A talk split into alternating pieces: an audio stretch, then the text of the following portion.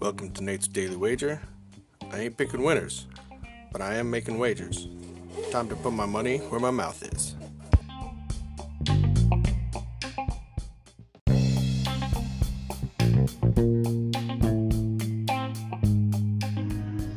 This is Nate's Daily Wager for uh, damn November 2nd, 2020.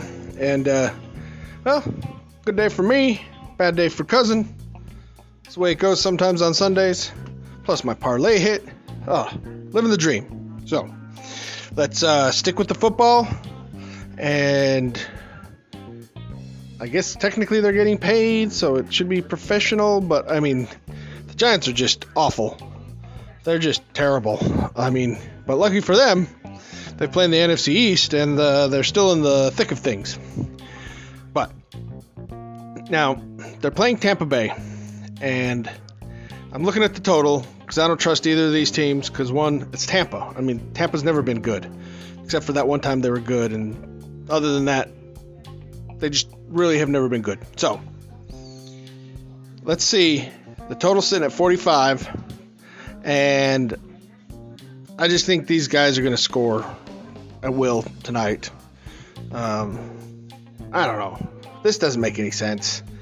I mean, uh, but the Giants aren't going to score anything because, you know, they don't have anybody that can score, put up points.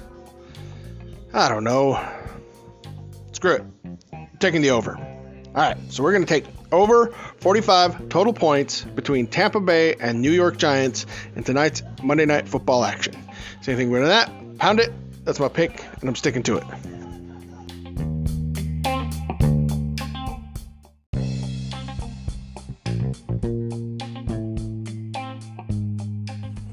Please remember to rate, review, subscribe in your favorite podcast application. Tell me how much I suck or how much money I'm making you.